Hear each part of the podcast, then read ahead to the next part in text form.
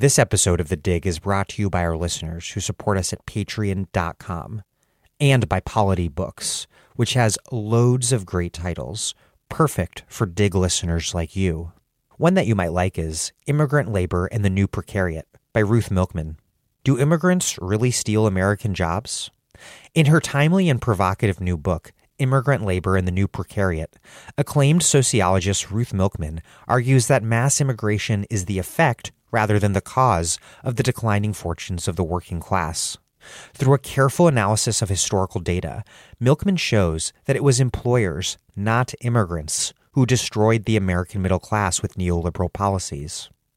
Non college educated American workers have every reason to be enraged and alienated by rising inequality and the degradation of employment, Milkman argues, but their anger has been profoundly misdirected. Immigrant Labor in the New Precariat by Ruth Milkman, out now from Polity Books.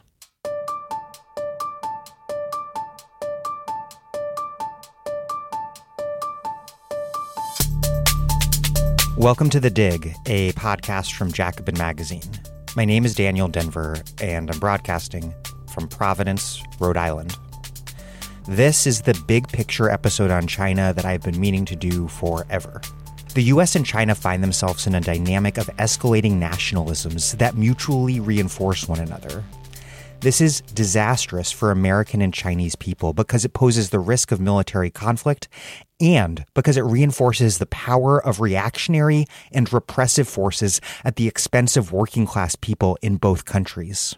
And it's disastrous for people everywhere on Earth. As long as the world's two largest economies are bent on conflict with each other, they will be reinforcing the very dynamics of the global capitalist world system that are driving this conflict, a system that perversely creates overcapacity in American, Chinese, and manufacturing sectors worldwide, even as half the world's population lacks secure access to the most basic needs. Industrialized countries are producing too much stuff not because everyone has what they need, but because entrenched global inequality deprives so much of the world of the means to pay for what they need. According to my two guests today, Jake Werner and Toby Chow, a new equitable global order would meet the needs of all the world's people and thus also end structural un and underemployment Doing so would replace this context of zero sum scarcity that's driving nationalism and reaction in the US and China alike. In short, there is plenty of work to be done.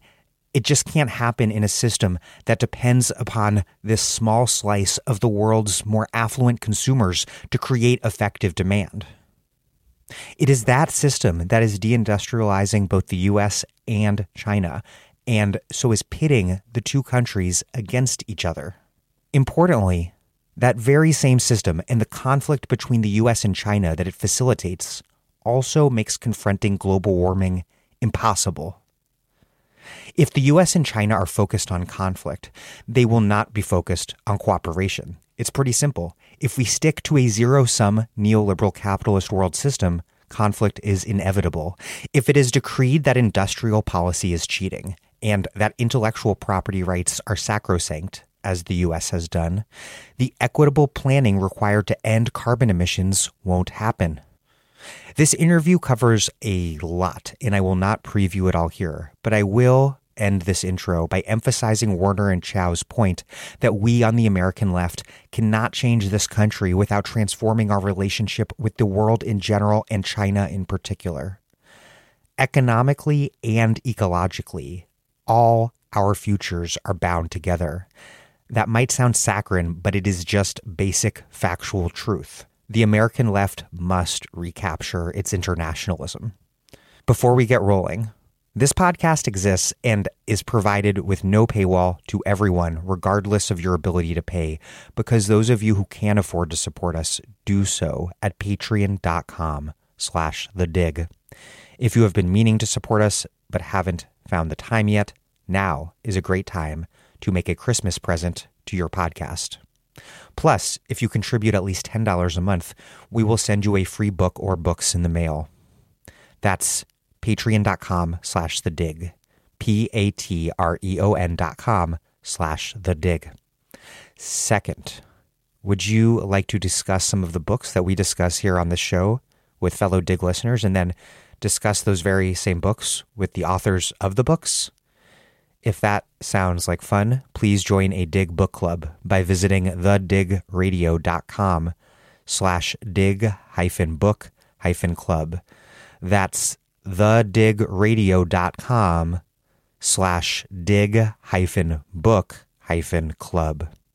The next book is Resource Radicals From Petronationalism to Post Extractivism in Ecuador by DIG Senior Advisor Thea Riofrancos.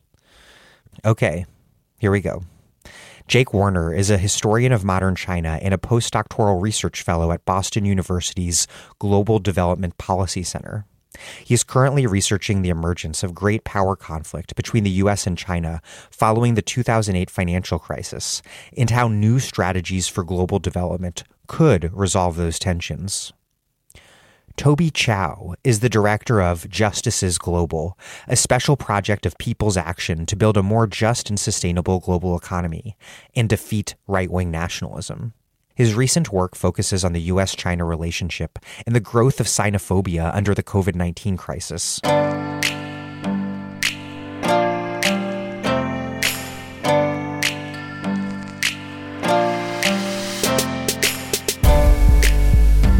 Jake Werner and Toby Chow, welcome to the dig. Thanks for having us, Dan. Yeah, thanks so much. Mike Pompeo earlier this year summed up the Trump administration's attitude towards China like so Quote, Securing our freedoms from the Chinese Communist Party is the mission of our time. If we bend the knee now, our children's children may be at the mercy of the Chinese Communist Party.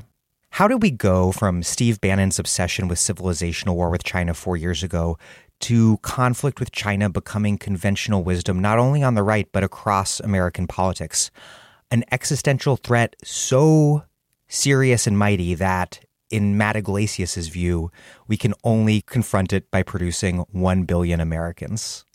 What happened? Uh, wow, you went straight to the heavy hitters, Mike Pompeo and Matt Yglesias, uh, two of my personal favorites.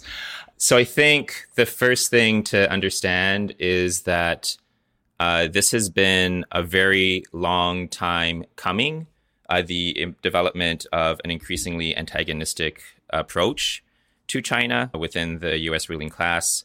It's it's a long-standing concern in the national security establishment, going back to you know soon after the collapse of the old Cold War, and was held in check for a long time by the interests of um, U.S.-based multinational corporations who saw the relationship with China as being very profitable for them.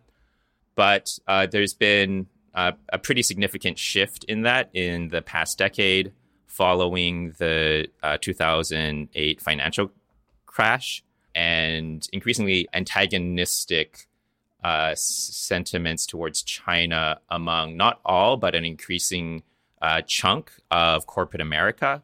And uh, this really came to a head, it, it seemed, in, in 2018 when Trump started his trade war with China what we heard is that attitudes hardened very rapidly, like all of a sudden around China. And people who previously were like had questions and had concerns, but were very open to discussions and different perspectives on China, like very quickly their attitudes like closed up.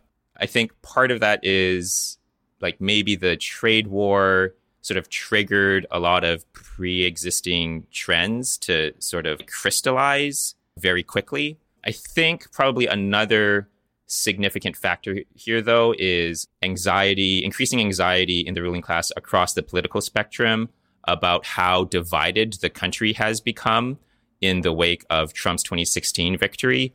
And we saw like very explicitly from comment commentators uh, in like the center, the the center left, and on the right, casting a vision of uniting the country around the idea of, of China as the central villain, that we can unite the country by villainizing China, and that would be the thing that uh, could that we could all agree on, and we could reach across the aisle on that basis. The Cold War provided this sort of container for U.S. politics that 9/11 only did rather briefly. Yeah. So um, we saw this like explicitly from you know our friend Matt Yglesias, from David Brooks, from some fairly like uh, progressive voices actually. Um, that like so yeah across the political spectrum, uh, a big swath of the political spectrum. The idea that this is the thing that could unite the country, that we just need the right kind of enemy, and China's the one. Um, so I think like that's been another factor of like how powerful this has been on sort of the Democratic Party side of the political spectrum is that um, it seems to meet this um, like deeply felt need that they have. Jake, yeah, I mean, I think I would just add there that there's there are things going on in Asia and uh, different sort of reorientation of Chinese policy that has exacerbated this. So I, I, I, it's important to see that part of the hostility to China is being driven by internal anxieties, like anxieties that are internal to the to the U.S. elite. Um, it has to do with a loss of faith in the dynamism of the U.S. economy. It has to do with the increasing dependence of the U.S. economy on a fairly narrow set of extremely high profit sectors in tech, especially, and the fact that that that is calling into question sort of the self confidence of the U.S. elite. Um, but that's also connected to the ways in which China appears to be the source of that loss of faith. So this is quite explicit in the in the realm of tech, where China is starting to pose as a real competitor to the dominance of U.S. corporations over these extremely high value sectors, and it's a re- it actually is a real threat to the to the U.S. Uh, economy as it's currently constituted. If Chinese companies were to uh, take a large share of these high profit sectors, that would that would seriously damage the the already very fragile U.S. growth process. And on at the same time, there's also these security concerns. The Chinese military has been expanding extremely rapidly. It still is only a small fraction of of the amount of resources that go into the U.S. military, um, but it has expanded its capacities, at least regionally, in Asia, very rapidly. And the U.S. and unlike the U.S., it doesn't need to project military power globally, it can focus it on the Pacific. Yes, that's largely true. I mean, there's there is an exception in terms of China has concerns about kind of piracy and about being able to airlift its nationals out of foreign countries that, that they increasingly have a presence in. So there there is some some questions about projection that are out there. But in terms of and over the Gulf and the Horn of Africa and, yes, and things yes, like that. exactly. Um, but largely, and the way in which this is threatening to U.S military uh, dominance is in the region. So yeah, um, in in particular, with regard to Taiwan and the South China Sea, have been the the real sources of friction lately. And so China has been uh, increasing its capacities because it feels threatened by the United States, and of course, the United States, which is the incumbent hegemon in the Pacific, then feels threatened by China. So you start to get a classic kind of security dilemma where, in order to feel more secure, each side makes the other side feel less secure, and it goes on and on into the abyss. Public opinion toward China has tanked like all over the world this year. But at the same time, in China, nationalism is on the rise. There's a widely held and rather understandable belief that, that their government's response to the, to the pandemic has vindicated the Chinese system, while by contrast, the abject failure of the US and European governments to tame the virus has exposed the Western model as just sclerotic and exhausted. What accounts for this divergent response to China over the pandemic, within and without China? What might the impacts of that divergent response be down the line? And is there still time for cooperation to change that dynamic? And if there is still time, is there any hope that Biden might change course given his his foreign policy team? There there has been a really sharp uh, contrast, obviously, between the ability of China to keep the virus under control, even though it started in China, and even though the early Chinese response very much resembled the response that has led to its running out of control in, in the U.S. and Europe. So I think the first point to make is that China isn't some radically different civilization or something that can just keep viruses under control.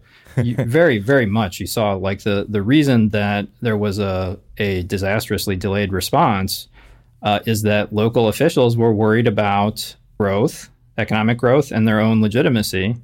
Uh, and they just really wanted the disease to go away when it first broke out, and not really understanding its severity, they essentially uh, suppressed the warning signs around it and which is of course exactly what happened when it hit New York, uh, and as it expanded nationally in the United States. What happened when it hit Italy?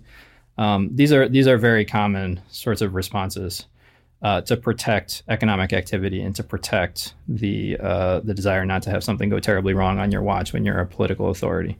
So the initial response in China was very similar, but then the subsequent response was was quite different. Not different, I think, because of authoritarianism or something, or because of certainly not because of Chinese culture.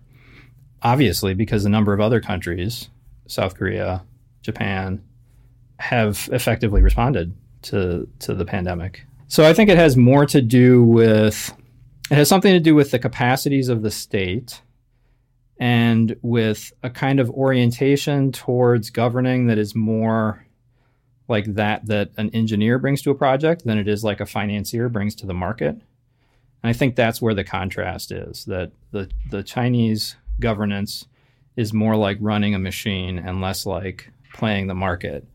And the much more market driven kind of orientation that you see in the West, in particular, particularly in the United States, is really poorly equipped to handle something like the disease and the contrast there is there with with uh, Germany as well. So this is not like you know Germany handled the disease quite well, and I think it has a lot to do with a similar sort of orientation of governance.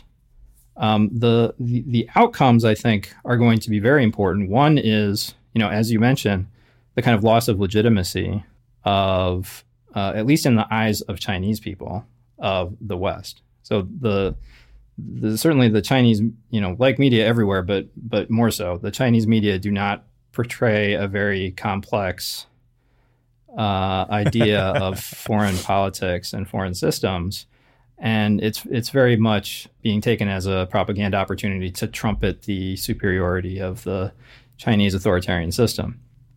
So even though I don't think authoritarianism can really be can be credited for this, that is certainly the direction that the Chinese media are taking.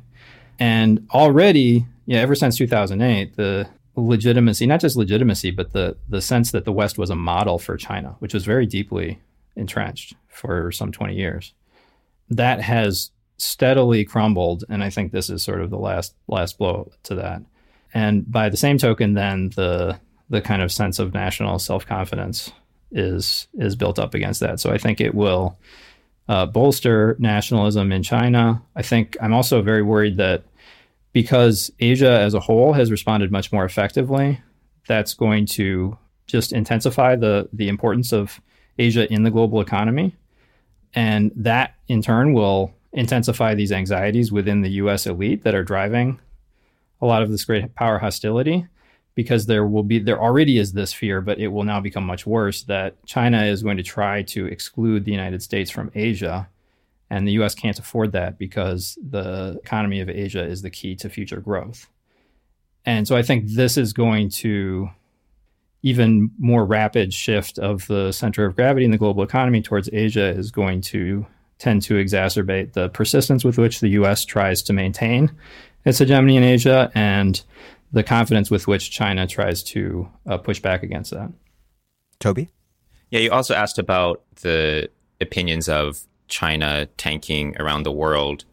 Um, I mean, we've also seen opinions of the US and particularly the Trump administration tank around the world this year. I think uh, probably a, a, a super important part of this dynamic is the way that both uh, the Chinese and the US ruling class have, um, well, in, in, particular, the current administration here in the U.S. Uh, relied uh, heavily on nationalistic responses uh, to their own failures in the pandemic. And I mean, the failures in the U.S. have been much worse throughout the year than in China, but China had its fair share of failures, uh, particularly early on. you know, to an extent that has been effective in the US, at least on the uh, Republican uh, side of the political spectrum. Uh, it's been very successful domestically within China, the, the nationalistic narrative strategy. But, you know, it just doesn't play well in the rest of the world. The this increasingly like belligerent and defensive nationalism in China like plays well to the domestic audience, but not not to anywhere else, not in other countries. Uh, China also um, engaged in a lot of, I guess we could call them like unforced errors. There were these efforts uh, in, you know, the spring at mask diplomacy, where China very successfully, rapidly, rapidly ramped up its pr- its production of masks and other PPE and started exporting it in a pretty transparent effort to um, build like soft power internationally, but was just very like arrogant and, and pushy about it in a way that ended up backfiring in a lot of cases. And there are also um, other like diplomatic snafus, like um, these cases of just very ugly racist discrimination against African migrants um, in in southern China that I think uh, and like who are like businessmen who are based there to you know connect African right business to Chinese yeah, business. Yeah. And this had this went like totally viral in Africa, and I think that just took the Chinese government by surprise. They didn't realize that this would be an issue. They were seen as particularly threatening potential disease vectors yeah. for some reason, and subjected to like r- racially specific lockdowns yes. or something. Yeah, like yeah, yeah. So you know the very thing that the the Chinese government might rightly point out as a problem in the U.S. Like they were doing it. Um, I mean, yeah, there are people within China doing that um, to other people as well. Yeah.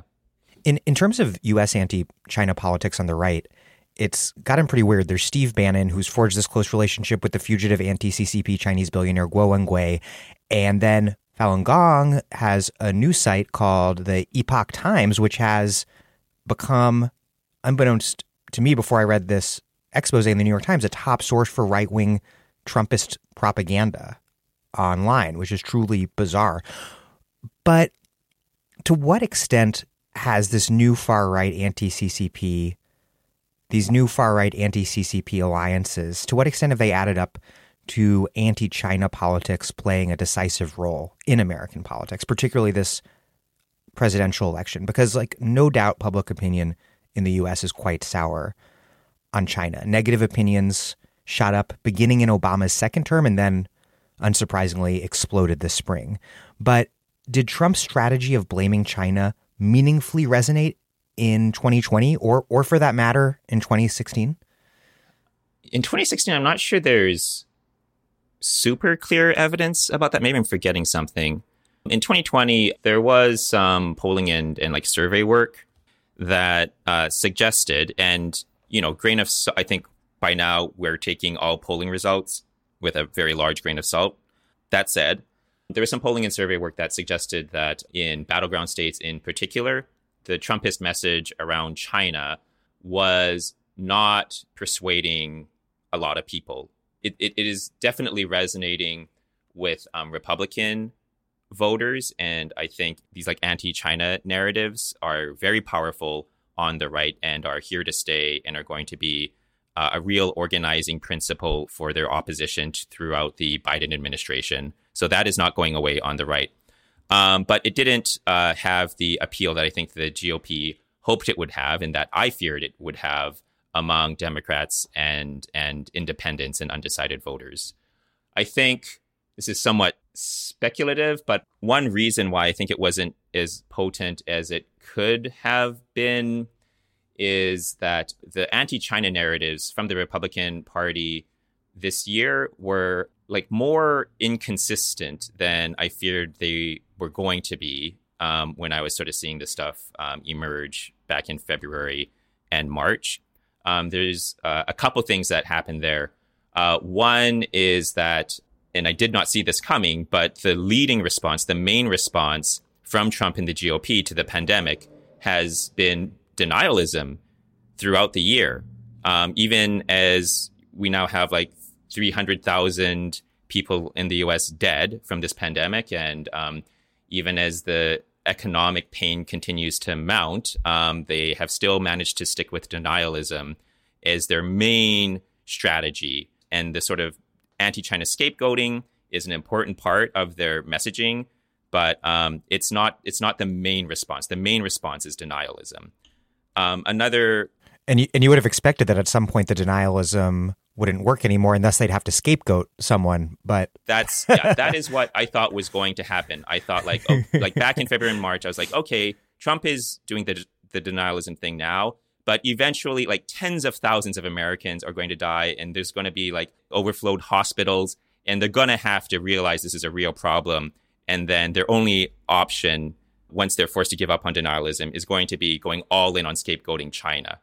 So it turns out that point never came, and the capacity of the right to tolerate just horrific numbers of deaths is apparently unlimited. And apparently, I put in, I had like too much trust in their humanity and assumed that at some point they would admit that this is a serious problem.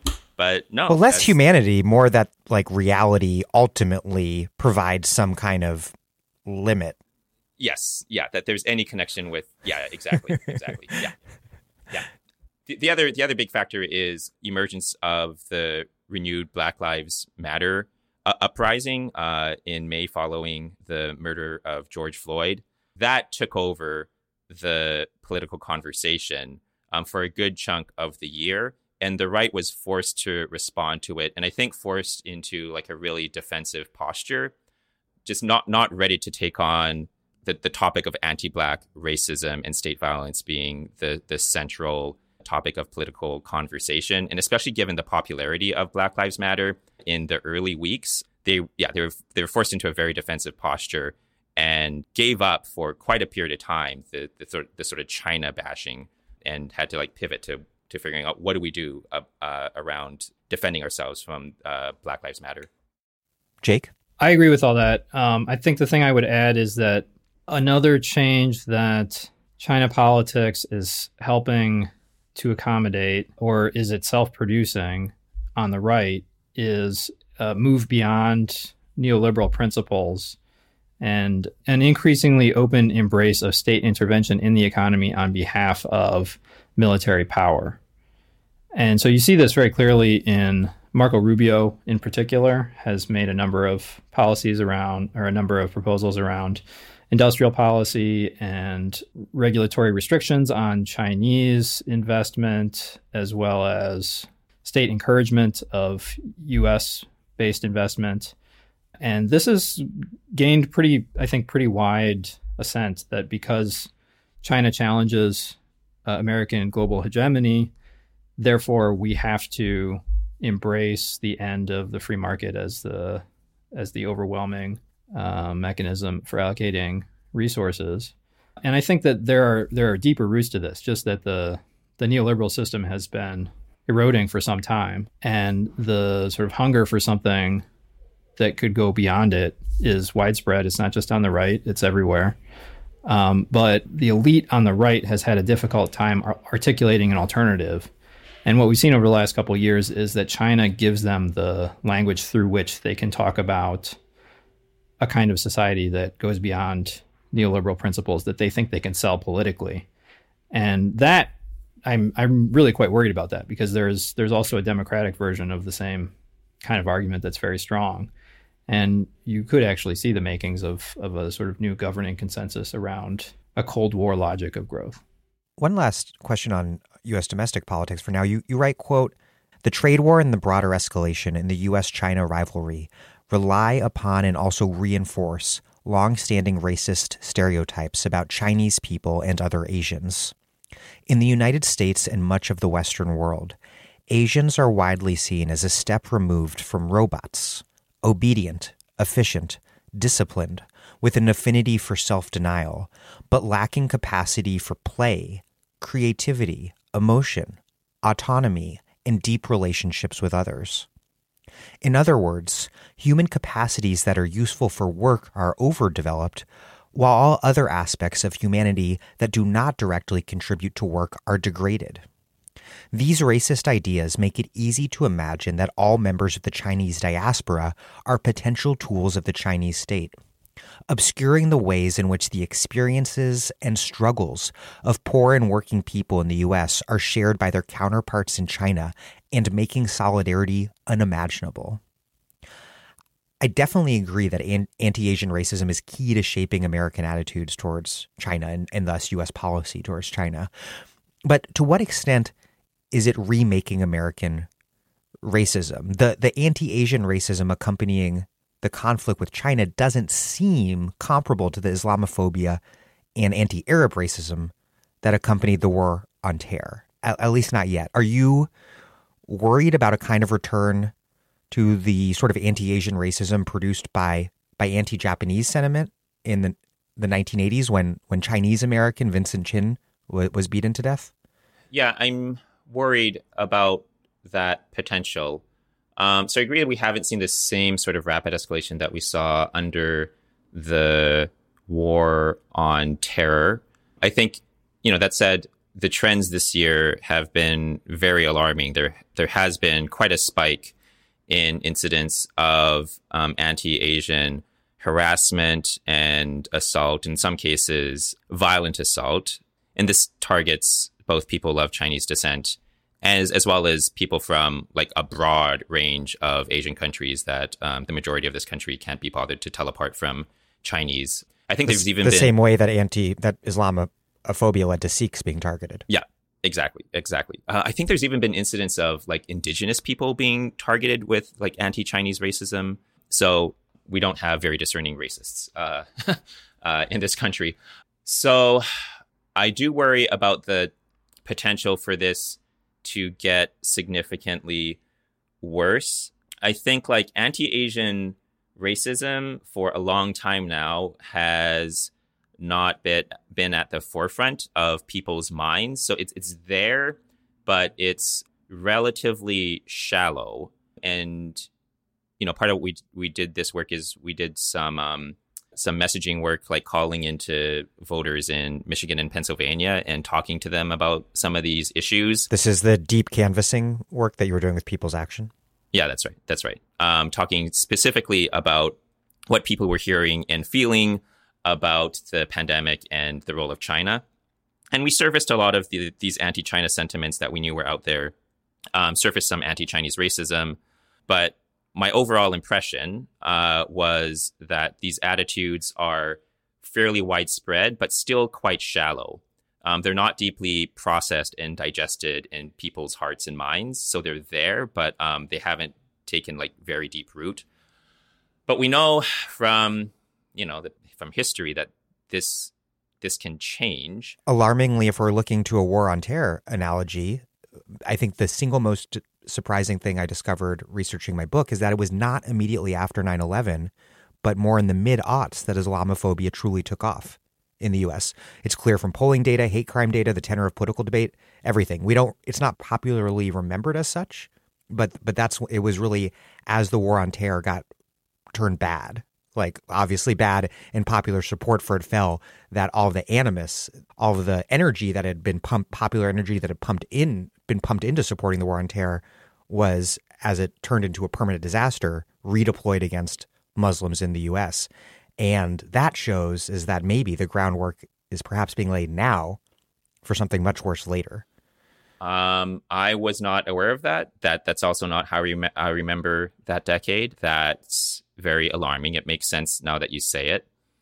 Uh, well, I want to read about this more. Um, but yeah, one thought that I had had uh, before you mentioned that is, you know, it makes I, th- I think like a lot of what can feed into new waves of racism is not just the rhetoric that we get from racist demagogues like Trump and so on, but also the actions taken by the US state and how those play out. It's it's like so like in the war on terror, more so than what people were even saying about Muslims and terrorism, I think it was the actions that the US government took that just demonstrated like this is how we treat Muslims. This is how we treat the Muslim world. That that through action teaches people how to feel about any Muslim or anyone who they suspect of being Muslim. And yeah, I hadn't thought about how like so that what you bring up about the failures of the war on terror, redirecting energy into more personalized Islamophobia. Yeah, I hadn't been aware of that, but that totally makes sense as well. Jake? Yeah, I mean, I, I think that this is an important point to make that there are a lot of liberal minded advocates of great power competition who say, you know, we can take on China, we can compete with China, we can even cast it as the kind of organizing principle of of our society, like not just foreign policy, but also what we do domestically in terms of investment and a greater role for public goods and for um, you know collective priorities. And they say, um, but you know, this time we're going to have great power competition without any racism, and and also I think they imagine it's not going to have massive international violence. And to me, that just is a, really a fantasy.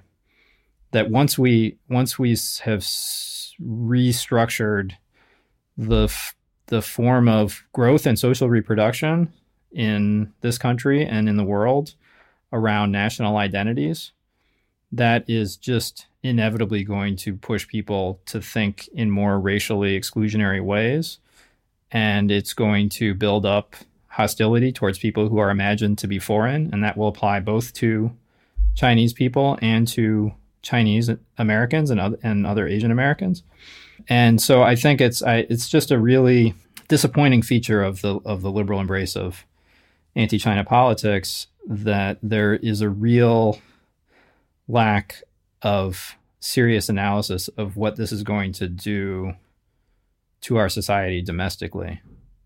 Uh, just sort of a closing of eyes to to what I think is the kind of inevitable direction it points. Let's talk about the trade war in some detail. You write, quote, supporters of the trade war cloak themselves in the mantle of the national interest.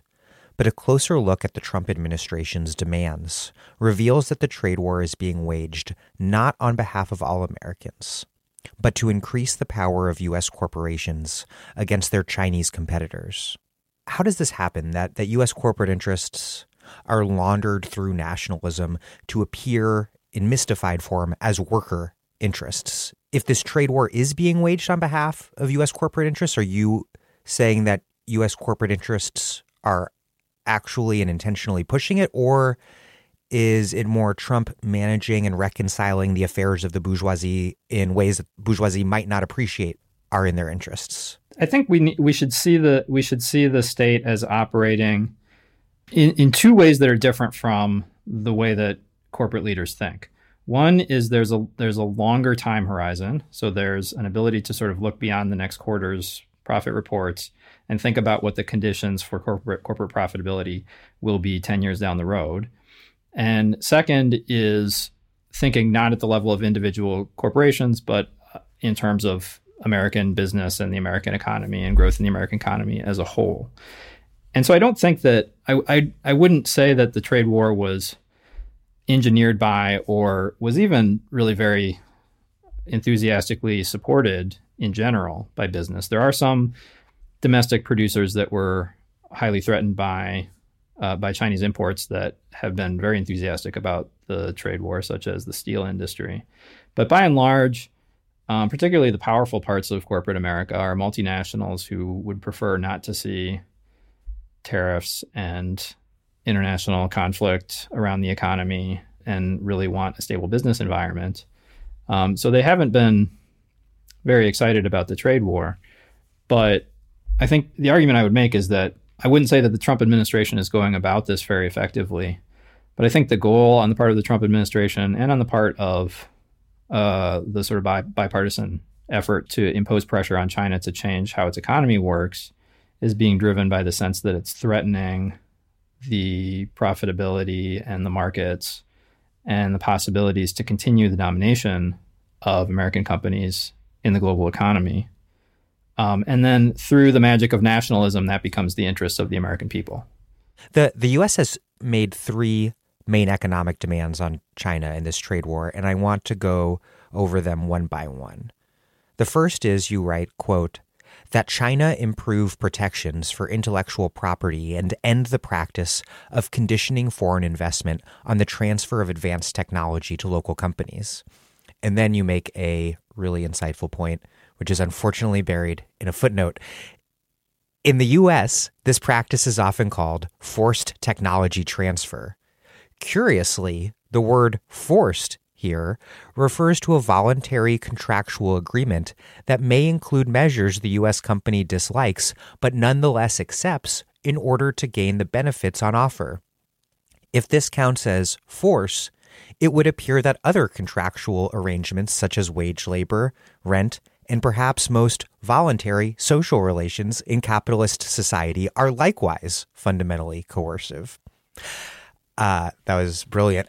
How how does China use access to its markets as leverage to negotiate access to technology from foreign corporations? And then how does that then get mystified as some uniquely non-legitimate form of coercion in the pages of the New York Times? So early in the Trump administration, the the Lighthizer led um, U.S. Trade Representative Office published a study on all of the economic crimes of the Chinese regime. And, and one of the big preoccupations was precisely forced technology transfer. Um, and there are ways in which uh, Chinese actors sort of steal technology in ways that are not uh, voluntarily agreed, such as industrial espionage or hacking into corporations' computers. Um, but this was in that report, even, uh, which obviously has an interest in in framing things in a certain way.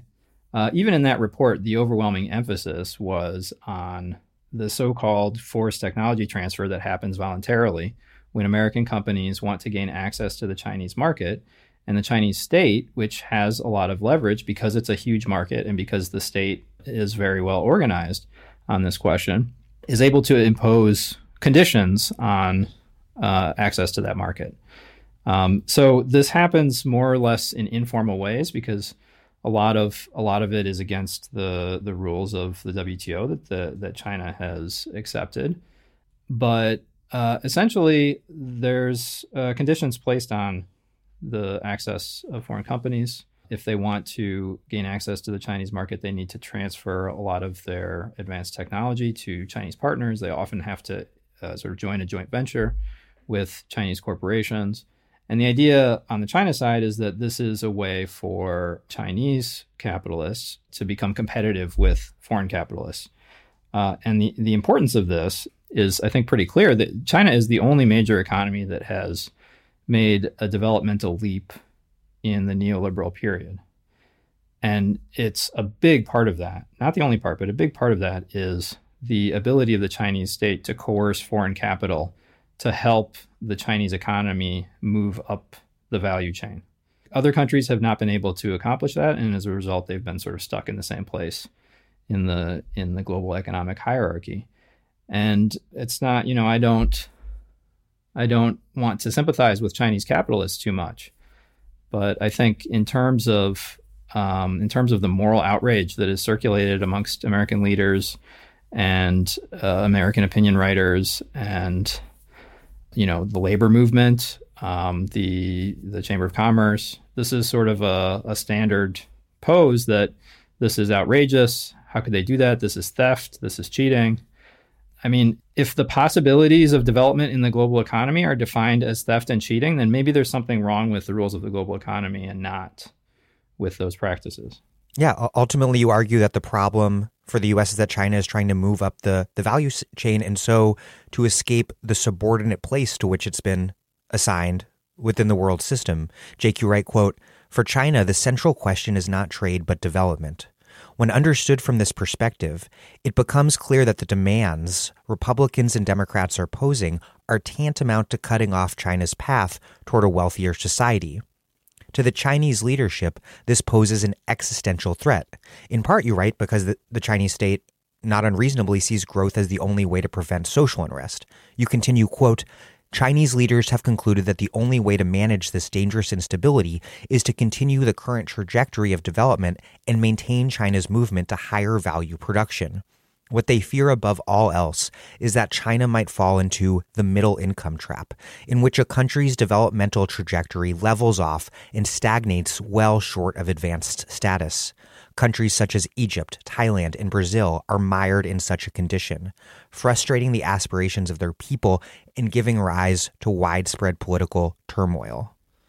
Yeah, so I think it's I mean I think it's a real an a extremely serious problem with US discourse about China that we treat China as this kind of unitary actor, a monolith that is not just unitary, but is sort of sinister and is trying to destroy America or something. When it's it's a much more straightforward explanation for for most of the of the behavior of the Chinese elite that they are trying to compete successfully within a capitalist global economy. And of course, the victims of competition might perceive that as something sinister directed against them. But generally, the, the people who are victimizing them are not trying to hurt other people. They're just trying to survive within, you know, very difficult competitive environment. And so I think that's essentially what, what China is trying to do. Uh, the Chinese the Chinese Communist Party is concerned above all with the social stability within the country uh, much more much more so than trying to steal jobs or something. It's just trying to to to keep growth and development on a particular track. Um, so that, I think it's it's it's really quite understandable. The the limitation is that it's all taking place within the existing structure of the global economy, which means that China is jockeying for position within an unjust hierarchy uh, rather than trying to change that hierarchy. And what that means is that, of course, a lot of not just the United States, but many other countries are going to feel victimized by the success of China precisely because it's a zero sum game. If you succeed in the global economy, that means someone else loses. And I think, you know, I think as a, uh, all progressives really should be approaching this by asking how we could change those rules so that, you know, China can succeed without causing all these other countries to to fail. Yeah, you argue that the key issue here, the two of you argue, is, is not so much globalization, but overcapacity, something I talked about in my interview with Aaron Benanav not long ago. Quote, Chinese manufacturing employment has fallen steeply since 2014, and disruptions to the communities that depend on these jobs have rivaled the pain suffered in the U.S. Rust Belt. If manufacturing jobs are disappearing in China as well, then fighting with China over manufacturing employment means fighting for a larger piece of a shrinking pie. Instead, we need shared solutions to the common problem of overcapacity. Explain what overcapacity is and why it is the real problem and what it would mean to reframe the debate around it because it's a very that would be a very different such a different debate than the one we're having now that it's hard to even imagine.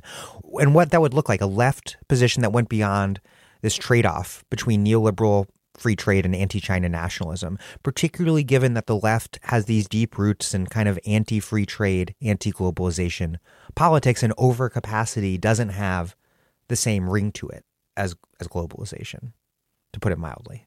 Yeah, I find uh, the the um, the lack of solidarity or even like consciousness that there that this is a shared problem across the working class in both countries and much of the rest of the world beyond just the US and China.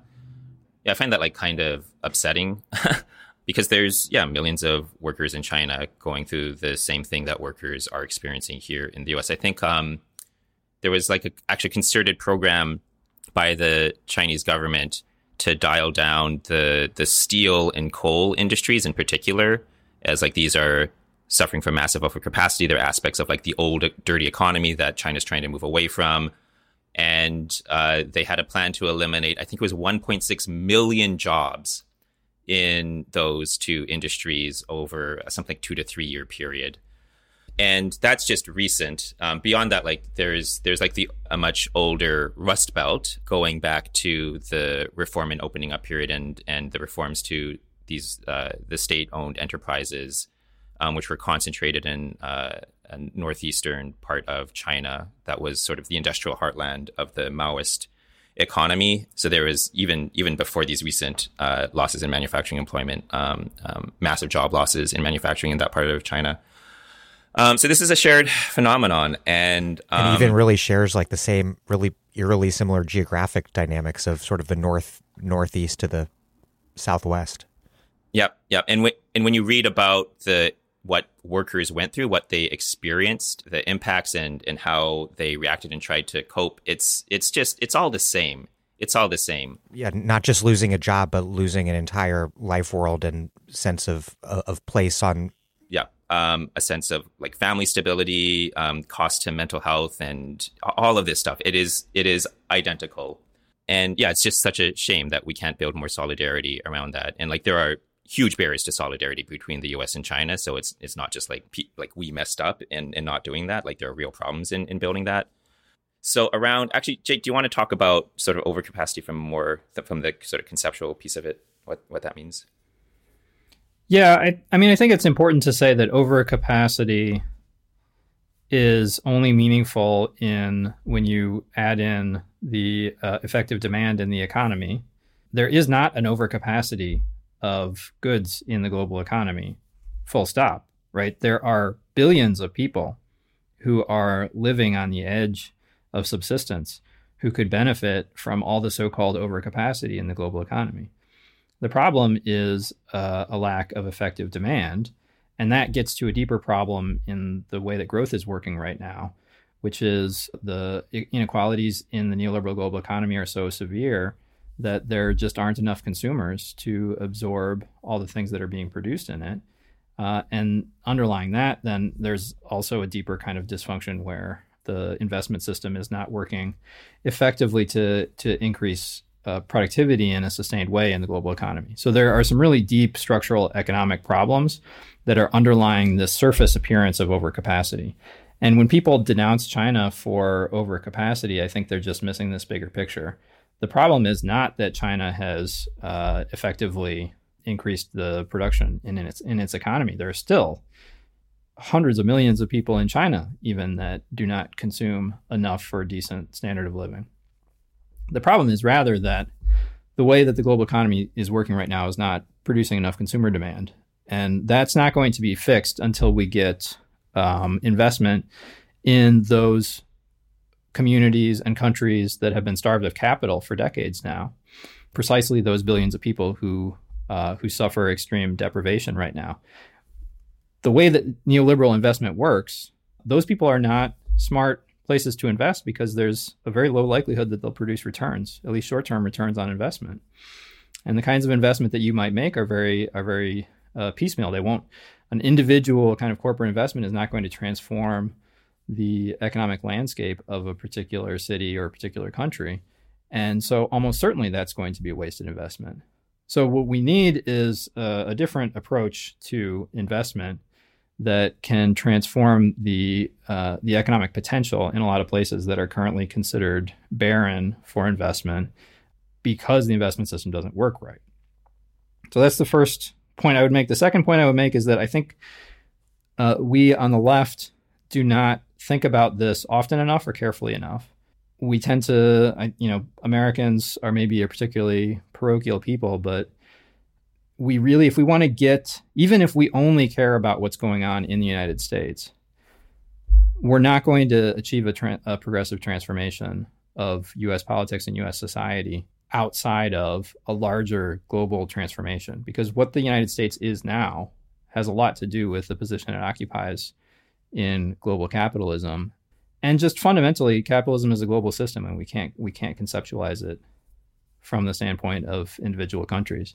And I think that also helps think through the US China hostility that rather than seeing things, seeing the conflict in terms of a national binary, that it's the US and everything it represents against China and everything it represents, we need to contextualize what's going on in both countries in terms of the larger structure of the global economy that's currently putting them at odds with each other and increasingly sort of shoving them against each other in ways that make each blame the other for the insecurity and anxiety that you know millions of people are feeling for good reason.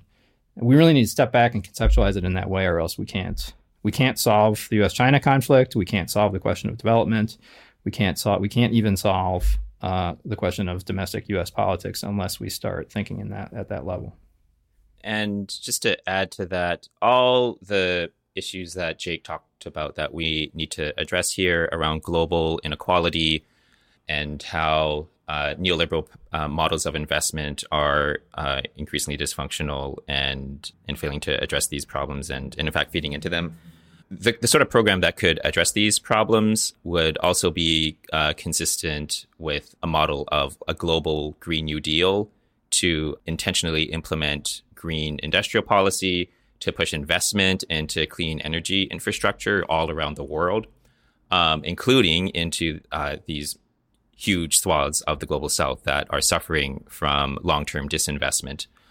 And yeah, that can put us on a path to addressing this problem of global overcapacity. So, yeah, by the standards of, of current demand uh, in the global economy, there is massive overcapacity in the steel industry, and that's a major source of tensions between the US and China. It's definitely something that the Trump administration cared tremendously about if we had something like a global Green New Deal in place, um, and we're saying like as rapidly as possible, we are going to do whatever we need to do to uh, scale up clean energy infrastructure everywhere and make clean energy development available to every every place on the planet.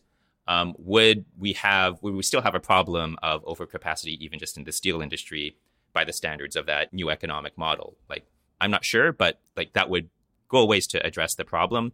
And in any case, like like what that points us towards is the need for more industrial policy uh, in the U.S. and globally, and for it to be coordinated at an international level. And yet, Chi- and yet, China having an industrial policy is another one of the U.S.'s key economic problems. Yeah. with China. Yeah, which I think is definitely from a left perspective just getting things uh, backwards. We need more industrial policy. We need better industrial policy. We don't need to attack China's industrial policy. That's that gets things uh, completely backwards.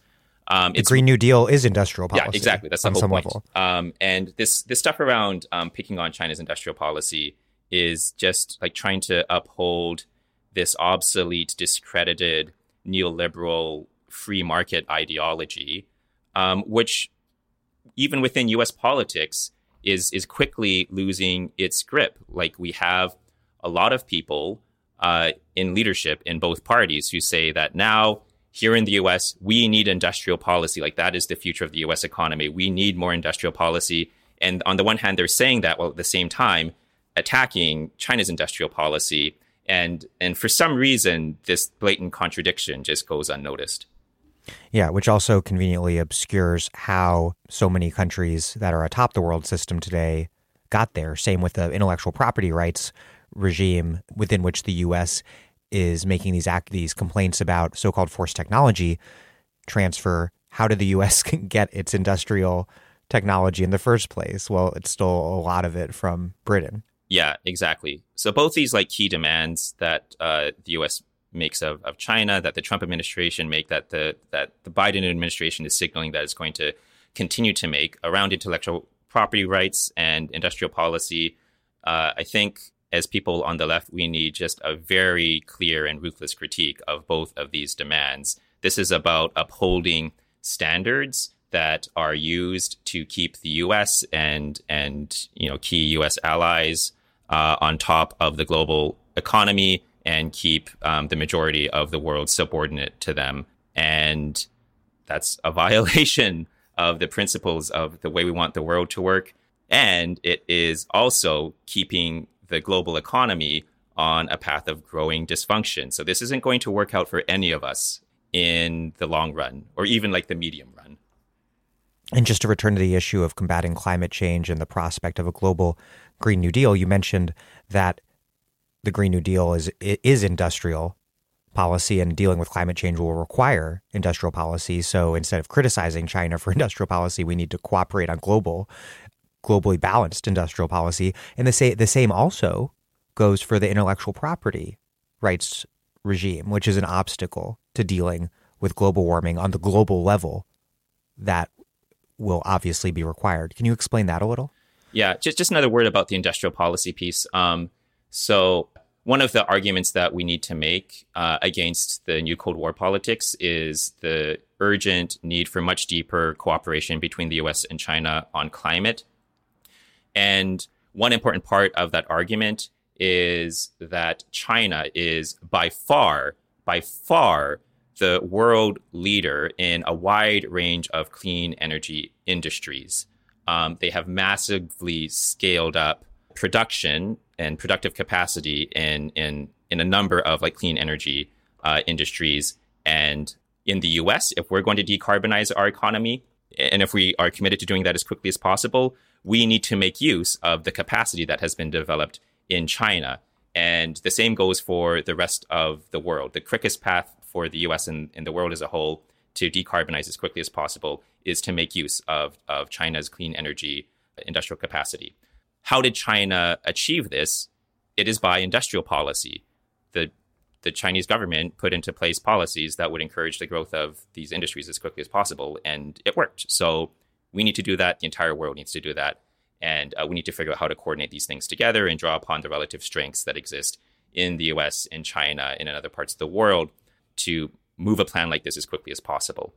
Okay, but around uh, the point about uh, intellectual property rights and climate change, the way that intellectual property rights operate now to um, hamper efforts to address climate change is that um, it it functions to lock up access to clean energy technology uh, in corporations mostly located in the US and other wealthy countries, although increasingly now also in China. And that leaves uh, the rest of the global south um, incapable of accessing these technologies. On the one hand, uh, that makes it more expensive than it needs to be for them to uh, build out clean energy infrastructure uh, within their own national economies. Um, because in order to do that, they have to pay off some U.S. energy company for the intellectual property rights when they could just be investing in building the stuff and and rather than having to, you know, um, pay whatever these rentier profits to um, whatever energy company. Um, it has also been a major issue in past climate negotiations, where be- because of um, the increased costs that result from intellectual property protections, global south countries feel like they cannot make the ambitious commitments that they might otherwise need to make. You know, none of these none of these people are climate denialists, right? All the climate denialists are here. There are no climate denialists in Bangladesh or or Ethiopia or like across the global south. Like they're very clear that they are getting hurt worse than we are by climate change. So, um, you know, based based on that, they would have a commitment to make the most ambitious possible uh, deals in uh, any sort of climate agreement. But uh, the intellectual property rights uh, regime, as it applies to clean energy technology, um, holds them back from doing that. So they've uh, a range of global south countries and China have raised in, in previous uh, climate negotiations that we need a loosening of intellectual property restrictions, uh, uh, at least on clean energy technology, on, on technology that is relevant to fighting climate change, if not an entirely different way of funding clean energy research as a whole. Like there have been proposals to just throw out the existing intellectual property rights regime and come up with a new way of of ensuring uh, investment in these technologies, um, in, into like research into these technologies that isn't dependent on the promise of profits through intellectual property rights. So those those demands uh, from global south countries have been consistently blocked, and it's very predictable, like who the villains have been. It's been the U.S., it's been the UK, the EU, Canada, Australia, and so on. Jake, and we're seeing we're seeing a, a really very vivid illustration of that right now on the on the coronavirus vaccine, where the the urgency of the need is much greater than with like climate. The the disaster is much greater, but it will play out over a much longer time frame, and it and it's hard to sort of feel it in the present. But of course, we've been feeling nothing but urgency for a vaccine for the coronavirus for the last uh, for the last year almost. And right now, the rich countries that have pioneered a vaccine are in the process of preventing the poor countries from receiving the vaccine in order to protect intellectual property. So the the need the the sort of stated values of the countries that that dominate the global economy now that the that the the rules based liberal order is about ensuring the welfare of um, you know the, the greatest welfare for the most people in the world uh, we're seeing very clearly that it's that's not actually the principle on which the global economy is running right now I'm Aziz Rana, and you're listening to The Dig, a great place for analysis about where we are, how we got here, and what can be done. It's my favorite podcast, and you can support it at patreon.com. This episode of The Dig is brought to you by our listeners who support us at patreon.com and by Verso Books, which has loads of great left wing titles, perfect for Dig listeners like you. One that you might like is Automation and the Future of Work by Aaron Benanav. Silicon Valley titans, politicians, techno futurists, and social critics have united in arguing that we are living on the cusp of an era of rapid technological automation, heralding the end of work as we know it. But does the much discussed rise of the robots really explain the jobs crisis that awaits us on the other side of the coronavirus? In Automation and the Future of Work, Aaron Benanav uncovers the structural economic trends that will shape our working lives far into the future. What social movements, he asks, are required to propel us into post scarcity if technological innovation alone cannot deliver it? In response to calls for a universal basic income that would maintain a growing army of redundant workers, he offers a counterproposal. Mike Davis called the book, quote, a powerful and persuasive explanation of why capitalism can't create jobs or generate income for a majority of humanity. I also interviewed Aaron earlier this year on this very subject. Check it out if you have not already. Automation in the Future of Work by Aaron Benanav, out now from Verso Books. There's a lot of talk about decoupling this year, particularly in terms of tech and medical goods. But I just read in the New York Times yesterday that the stratum of Americans working from home have more money than ever, and they're not spending it on services. And so they're spending that money buying more Chinese manufactured goods than ever. Plus, China still holds more than a trillion in US debt. Are economies and supply chains actually decoupling, or is it too early to tell what's going on with our beloved Chimerica? Yeah, it might be I think it's I think it is too early to tell, and part of the reason I raise that is a sense of hope that maybe we can move the global economy in a different direction than the direction it seems to be going right now. Because decoupling would mean, you know, as we've been saying, decoupling would mean the impossibility of the project of containing climate change. It uh, it would mean that dealing with this pandemic and future pandemics would be increasingly difficult. It would probably mean a dramatic increase in racism in the United States and international violence that the United States engages in.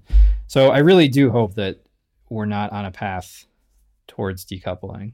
But you know, as you say, like the indications, there are some kind of anecdotal reasons to see that to to think that the U.S. and Chinese economies are diverging, particularly when you see the kind of like internet realm where Chinese companies dominate the Chinese internet sector and American companies dominate most of the rest of the world. But even there, China is still quite connected to, to other countries, despite the, the best efforts of the Trump administration to to uh, to strangle uh, or uh, Chinese uh, tech. But I think it's also important to say that you know a lot of the trade statistics, Chinese export statistics, they they capture kind of bulk numbers. They don't capture like qualitatively what's happening. And qualitatively, I think there's much more reason to to be concerned, uh, precisely because the United States is increasingly aggressive about trying to cut Chinese capital out of the American market or trying to prevent American capital from entering the Chinese market, trying to cut off Chinese corporations from using uh, high tech products that American corporations produce, and using the extraterritorial reach of the of the U.S. financial system to to try to force other countries to accept those same restrictions, and is pursuing a around 5G, for example. Yes, exactly. Uh, there's a there's been a worldwide diplomatic offensive that started in the Obama administration, but but really ramped up under Trump to to try to prevent uh, other countries from welcoming uh, Huawei, which is the the most important uh, Chinese, certainly private multinational company, um, from becoming the source of 5G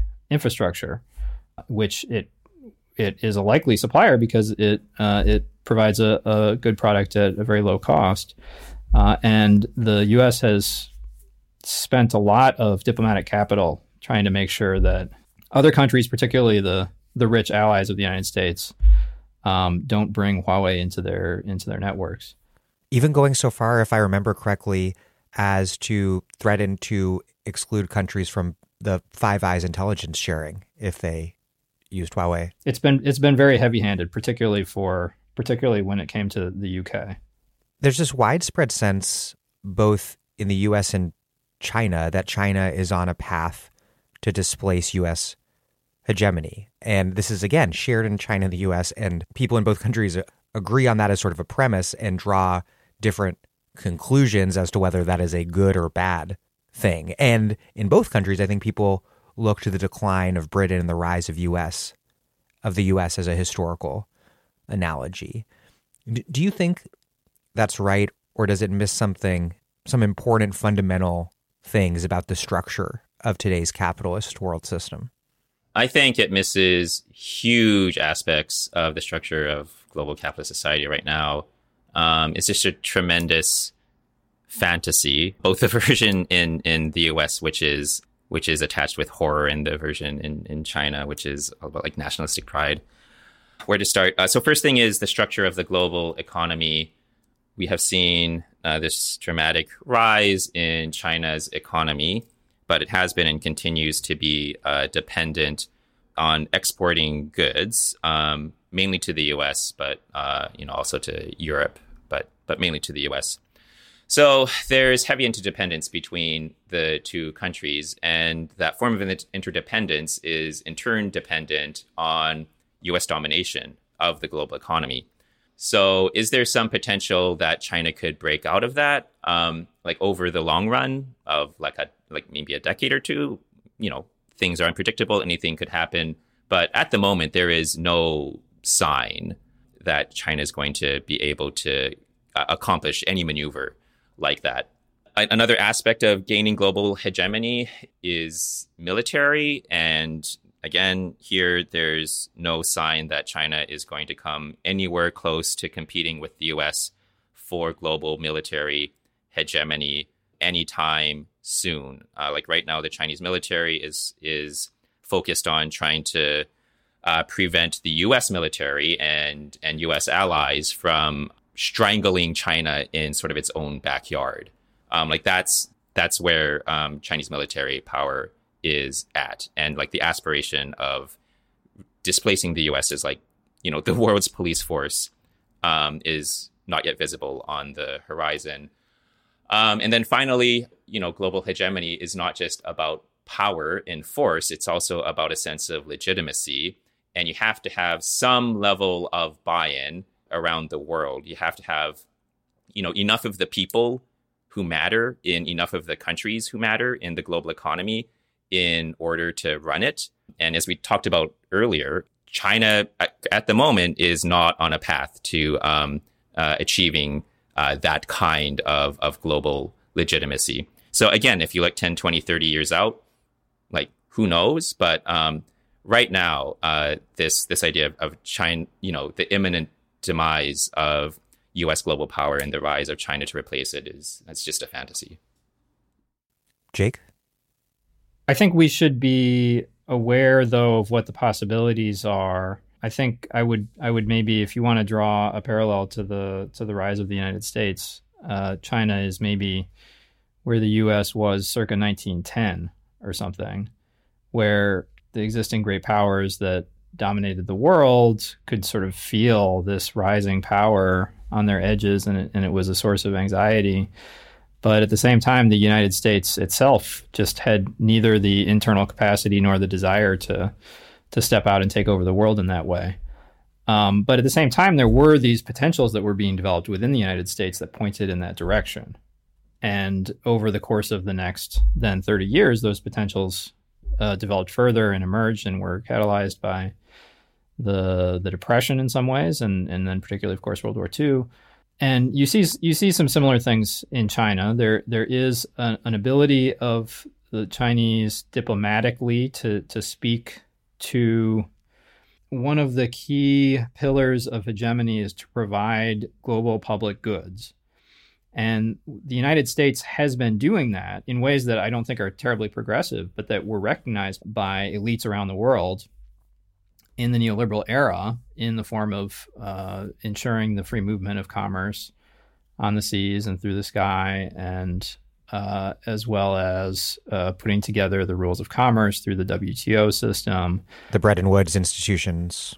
Yeah, addressing the crises as this, you know, as the system produces ever more crises, then there has to be an institutional infrastructure to to try to handle them, um, and and all of those ways in which the U.S. provided global public goods. And this is what the US foreign policy elite has in mind when they talk about the need for American hegemony. They're not they're not sort of like sitting at home cackling and rubbing their hands together and being like we control the world. They, you know, really believe that this is a, an important role that the US has to play and if if the US doesn't play this role no one else will. Um, the I think the the thing that is usually evaded there is the possibility of the US playing that role in a different way that created a different form of global governance, which the U.S. has consistently been hostile to. But they really, you know, they believe that the U.S. is providing these global public goods, and, and the U.S. has been. Uh, I think the problem is that that entire system of global growth has broken down, and the the desire within the United States to continue to play that role is eroding, and the uh, the sort of legitimacy of that form of global growth globally is severely eroded and there's not we're not really seeing something to replace it. China is not stepping forward to replace it. It's it's sort of offering some things that I think speak to some of the desires out there with the Belt and Road Initiative and talking about development and and a, uh, various Chinese foreign policy slogans about a shared community of destiny. These are very vague. They don't really have much content, but it does sort of speak, I think, to the needs of the global system in a way that the U.S. is not speaking to those needs. Trump certainly didn't speak to, but even the Biden, the backward looking Biden foreign policy team, which is kind of imagining a reinvigoration of that previous role, I think has not really taken account of the ways in which the global system has changed. And that role for the United States is uh, is no longer is it's not going to work the same way that it did 10 to 20 years ago. And so I think that's going to cause a lot of a lot that's going to be another kind of source of of frustration and anxiety within the U.S. foreign policy establishment as they try to revive the the old role of the U.S. overseeing the neoliberal global system and finding that it just doesn't it doesn't work that way anymore.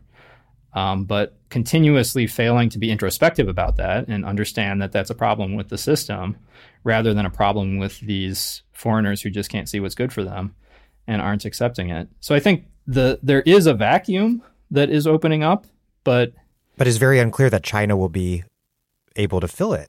The data, new data out on the Belt and Road Initiative, showing that lending by the China Development Bank and the Export Import Bank of China fell from a 2016 high of 75 billion to just 4 billion dollars in 2019, and that's before then, before the pandemic ripped through global south economies.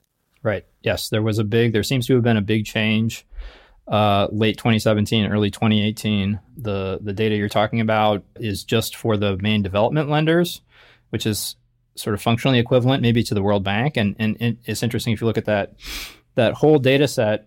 Those two China development lenders have have lent almost exactly the same amount of money as the World Bank has lent over the over the this uh, 10, 10 plus year period. Um, so there, this is a very significant footprint in in the global financial system that those two bodies uh, opened up. Um, but of course, they're they're not the only thing in in the Chinese credit uh, ecology. There's a lot of uh, state-owned cor- companies. There are a lot of um, commercial lenders. which maybe which are usually state owned but are lending on commercial criteria rather than development criteria. Um, so that that set of data doesn't reflect the entirety of China's financial impact on the world, but other quantifications show a similar kind of sharp drop after 2017 in you know Chinese foreign direct investment and lending to uh, overseas. And it's still an open question for me what what exactly is driving that, because um, it it it really starts prior to the trade war beginning in earnest. The trade war really started in mid 2018, and it seems that this drop off began before then. There was there has been a number of serious instabilities in the Chinese economy that that that really shook the leadership and led to a much stronger uh, assertion of state power over the economy since uh, especially since 2015. And does this involve heavily indebted state-owned enterprises? Yes, yeah, but a big a big question. That's kind of a that's an underlying problem that has not emerged as a kind of crisis point. The crisis points have been more in the market parts of the economy, like in the stock market, as well as uh, there was a serious concern in uh, 2016, 2017 that a lot of Chinese capital was sort of flooding out of the out of the economy and causing the the currency to to uh, suffer a lot of instability. Um, a lot of that was just uh, corrupt entrepreneurs and officials who wanted to get their money out someplace where the Chinese government couldn't get get it because there was a, a huge anti-corruption crackdown. But a lot of that was also kind of Chinese big Chinese companies that were buying up all of these sort of high-profile foreign properties, and the uh, the central government just just decided to shut it down. So so I think there's there has been sort of a, a reorientation within the economy to focus more internally on developing. Just as as we we talked about earlier in response to the to the trade war, one of the one of the things the trade war has revealed to the Chinese leadership is how vulnerable China, the Chinese industrial ecosystem is. Even though Chinese companies really dominate industry as a broad category, there are there are certain sectors that are strategically very important, particularly the high tech ones like computer chips, that China is very weak on and the the trade war has intensified this sense that the amongst the leadership that you know we have to see to the strength of the internal economy before we go out and start trying to assemble a world spanning alliance system with which we could compete with the United States. So, yes, I mean to go back to the original point there, it I think it's very unlikely in the short term that China has these aspirations or would have the capacity to make good on the aspiration for for global hegemony, even if even if that were a desire within the leadership. Could scaling back Belt and Road also be a reflection of concerns over the borrowing country's debt burden? Oh yeah, definitely. I mean, there's the the the pandemic has really increased these pressures, but but even before then, the the kind of unsustainability of increasing indebtedness amongst a handful of countries that were taking huge amounts of Chinese credit was becoming very clear.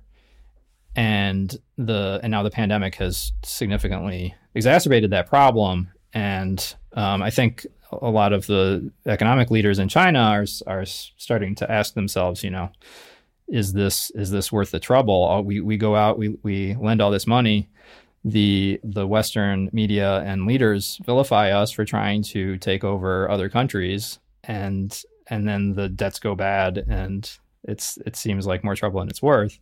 So I think that's that's definitely another kind of dynamic. You know, the the anytime we want to talk about the Chinese presence in foreign countries, uh, we really need to be more careful than I think the media generally are in saying that there are a bunch of different interests involved here.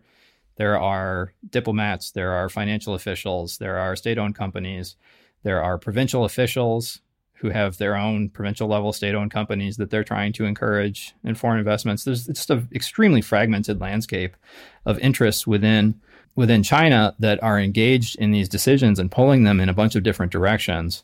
Uh, and and if we want to be serious about trying to analyze what's going on with the Chinese presence in the rest of the world, we have to be much more attentive to that fragmentation uh, than we usually are. There's there's also the interests of like the target countries, the countries where this investment goes into, and you know, without a doubt, China Chinese capital has an enormous amount of power over these countries, but um, the priorities and um, the felt needs of companies and political leaders um, in these target countries um, like go a long ways to determining how these investments play out. So there's yeah the the, the, the sort of dominant narrative is of a monolithic, highly unified China just imposing its will on these countries in the global south. And, um, you know, we should be very clear that there are uh, uh, some important legitimate critiques of how this stuff plays out. But like that dominant narrative is a huge oversimplification. There's this chapter by the the scholar Ching Kwan Lee that you sent me uh, that was fascinating comparing the Chinese role in the Zambian copper industry and then also in the construction industry. And Ching Kwan Lee wrote, quote, the basic difference is that Chinese state capital was driven by a logic of encompassing accumulation, whereas global private capital was driven by shareholder value maximization. Encompassing accumulation subscribed to a multi dimension conception of profit that included not only financial returns, but also political patronage and influence and access to commodities at their source. The significance of copper for China's state owned mining sector lies in both its exchange value that is, its profit making potential, and its use value, its intrinsic value as a raw material input needed for Chinese industry. And then, you know, there's an assessment of the the construction industry and lending, which operates on on on rather different principles. And yet, time and again, there's an attempt to sort of project this unitary strategic orientation onto the Chinese state in terms of how it behaves economically in the world. That book, The Spectre of Global China, is, I think, just essential reading for understanding. Um, I mean, it, it, goes, it's just a brilliant study of how Chinese investment in Zambia uh, played out. But I think it's essential for understanding uh, China's global uh, investments uh, in, in general. Something that, one thing that she makes very clear is the variety of interests on the, the Chinese side and how they interplay and can sometimes compete with each other. Um, another thing that she brings out very clearly is the impact of particularly political leaders and what they want to get out of the relationship, um, as well as the power of sort of like populist political movements and political leaders who are, who are um, powered by them to make effective demands of um, some forms of, of Chinese capital. And she really identifies Chinese state owned enterprise investment into the copper industry in Zambia is a place where um, China both had a deep commitment to long term development in this industry in, in Zambia and, and was willing to sacrifice um, short-term profits uh, in a way that um, other sources of global capital in involved in Zambia's copper industry were not willing to do. Because they didn't just want the profit from the copper, they wanted the copper. They wanted the copper. They wanted a steady long term supply of copper. Um, they also wanted to cultivate the, the China Zambia relationship, that diplomatic relationship over the long term. And because of that commitment, that um, also increased the space um, for movements and political leaders to make increased demands successfully of the Chinese firms that were running this one mine. And um, there are some successes there that were not matched um, in mines run by uh, other sources of, of global capital. Um, and she gives uh, a series of examples in the 2008 economic crisis, a mine run by a Chinese firm refused to engage in in retrench, retrenchment, like layoffs or or anything like that. Like they were like, okay, the price of copper is going down. This mine is less profitable, um, but we're going to keep production running because our priority is having a steady long term supply of copper. So we're going to sort of set aside the market forces for now and keep this keep this running. Which apparently built up a, a, a significant amount of, of goodwill uh, within Zambia, which China badly needed. Another example was uh, Zambia. The Zambian government for some time has wanted to try to move up the value chain in the copper industry and and shift from just being a country that extracts copper and, and build industries that process copper as well. And it was again a Chinese state-owned enterprise, and the, I think with co- cooperation from the Chinese state that came through with some long-term investments in an economic zone uh, where these value-added industries would have uh, a chance to build up. And other sources of global capital were not w- willing to do that because it was not going to uh, pay off in terms of short-term profits. But uh, this source of Chinese capital was willing to make the longer-term bet, uh, and again, it's because they had these other other priorities. So that's not to say, and Lee's work has sometimes been, I think, incorrectly characterized as sort of apologetics on behalf of Chinese capital. It is it is not that. Like this is not to say that Chinese capital is a good actor. Um, it is to say that there are certain forms of Chinese capital which, in certain circumstances, will respond more positively to public pressure, particularly when it's backed up by strong movements, political movements. Yeah, so that's that's the point uh, to to make there. Um, uh, we should also mention that Ching Kwan Lee is uh, she's one of the best scholars of China, and um, she's uh, a professor in Hong Kong. And you know, we're talking about these developments around China. Uh, she's recently been um, targeted by pro Beijing media in Hong Kong and accused of violating the national security law that was imposed on Hong Kong by the Chinese government this year, which could put her at significant risk and um, is just a demonstration of how the crackdown on Hong Kong is really threatening the the prospects of of coming to a better understanding of what's going on in in China and, and building uh, a progressive alternative. You write, quote, it would be naive to dismiss the possibility of US China military confrontation erupting. That's pretty scary. How might it happen? The South China Sea or over Taiwan? What are the most likely points where the US and China could slip either intentionally or accidentally into conflict? I think those are two flashpoints that get a lot of attention. Um, so in the South China Sea, there could be like an accidental slip into open conflict. Um, the same thing could happen around Taiwan. Um, Taiwan is where there is sort of the, the greater threat from the Chinese military, um, just like open threats to invade. But I think a, a, thing that also concerns me greatly, um, aside from those two potential flashpoints, is the risk of um, like proxy wars in other parts of the world, like potentially in Africa. I, we're worried about like the potential of, of this breaking out someplace in Africa because, well, first of all, that happened in the old Cold War, and so you know this drawdown in in um, Belt and Road Initiative funding maybe changes things. But before that, it like China was on a path to building a lot stronger economic relationships that the US was not in a position to compete with. And the major strength that the US has on the African con- continent is AFRICOM. It's the US military presence there. So there's a, a fear that I have that at some point the US is going to decide that it's got to use the one advantage that it has um, to compete with China over Africa.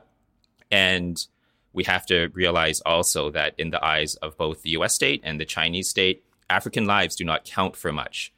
So this could appear to both sides as like a low cost proxy conflict that is, you know, relatively safe to engage in versus like, you know, both sides know anything with Taiwan is going to spiral rapidly out of control. So that maybe, well, I think that does provide a kind of a check on on military escalation there, but that same sort of check does not exist in other parts of the world.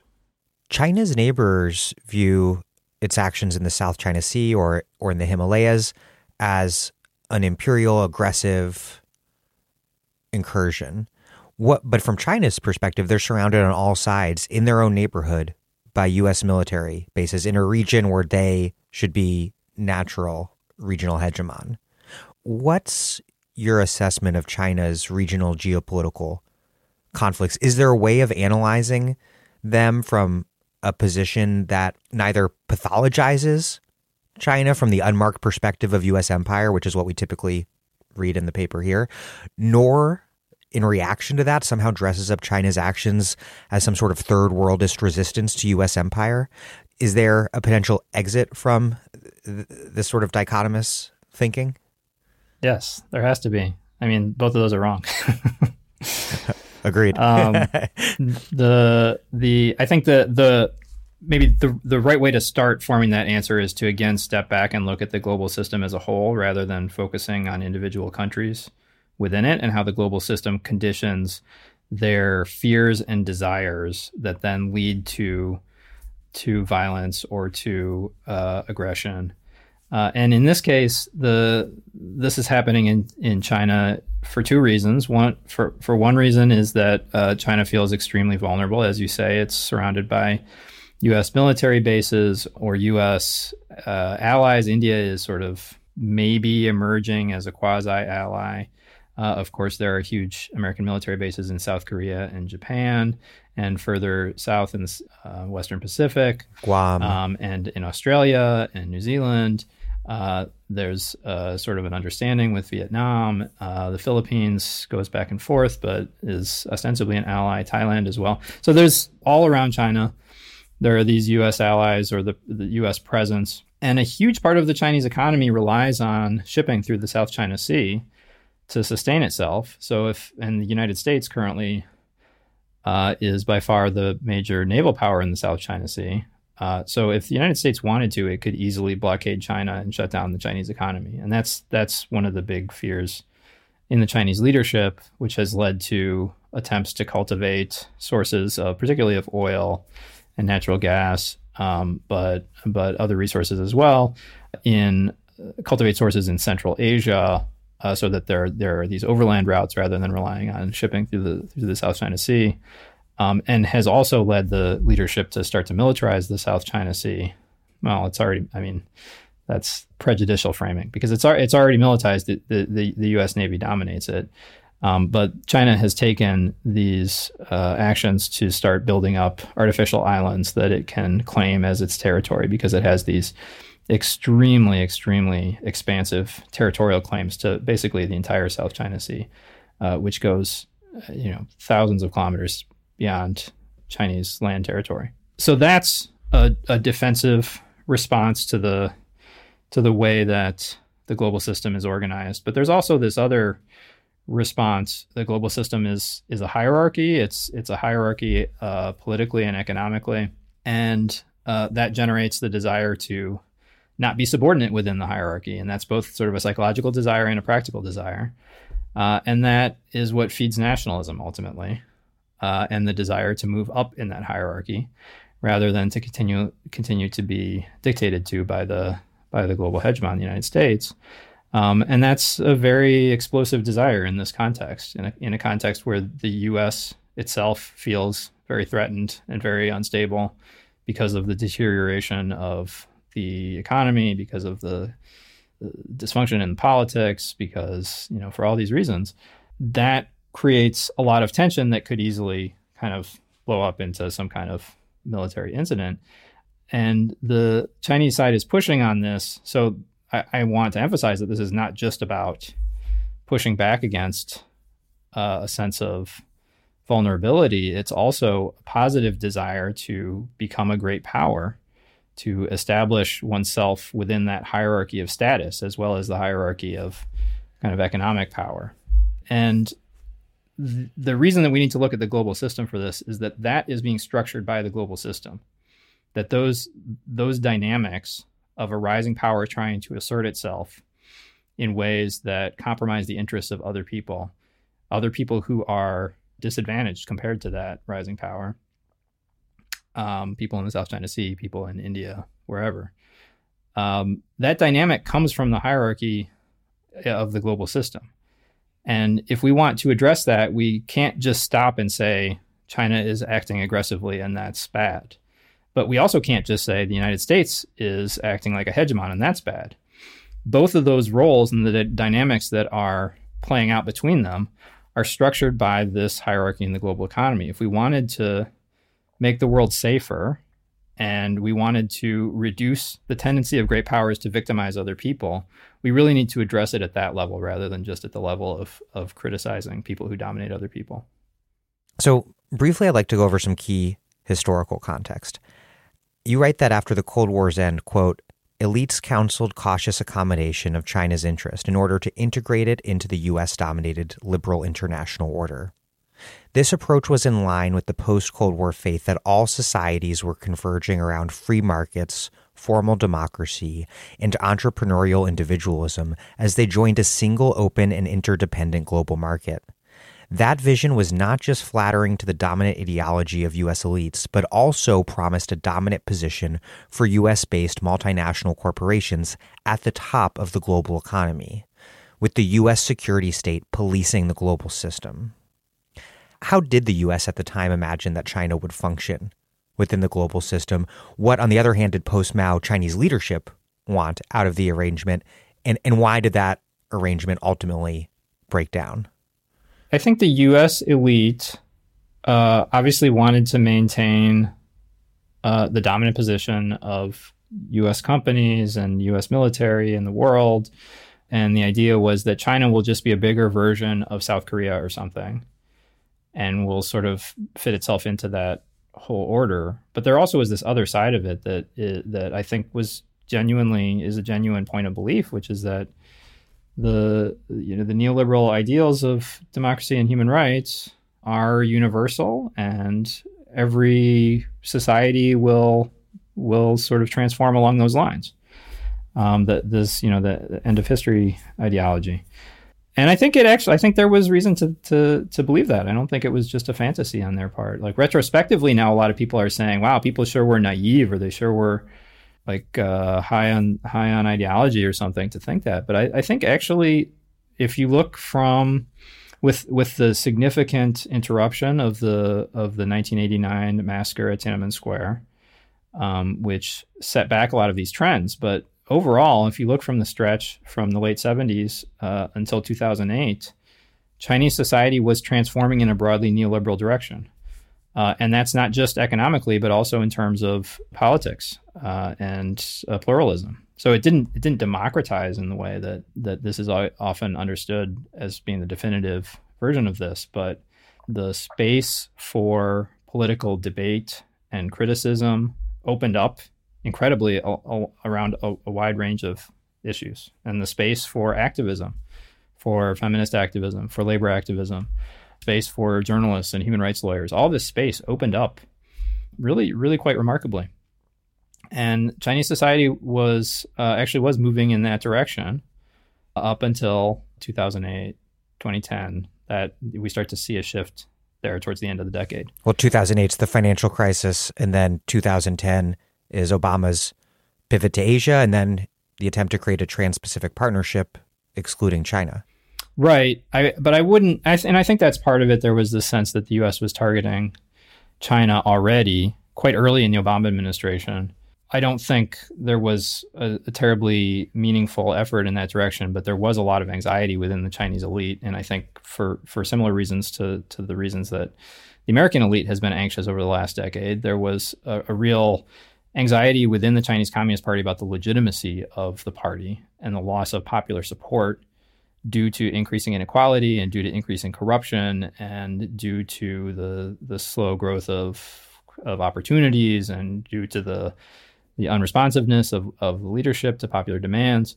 So the the the Chinese elite was really anxious about a lot of this stuff. And I think that's the context within which Obama's pivot to Asia, which wasn't substantively all that significant in in how it changed uh, the U.S. presence, uh, it still was felt to be very threatening by the the Chinese leadership.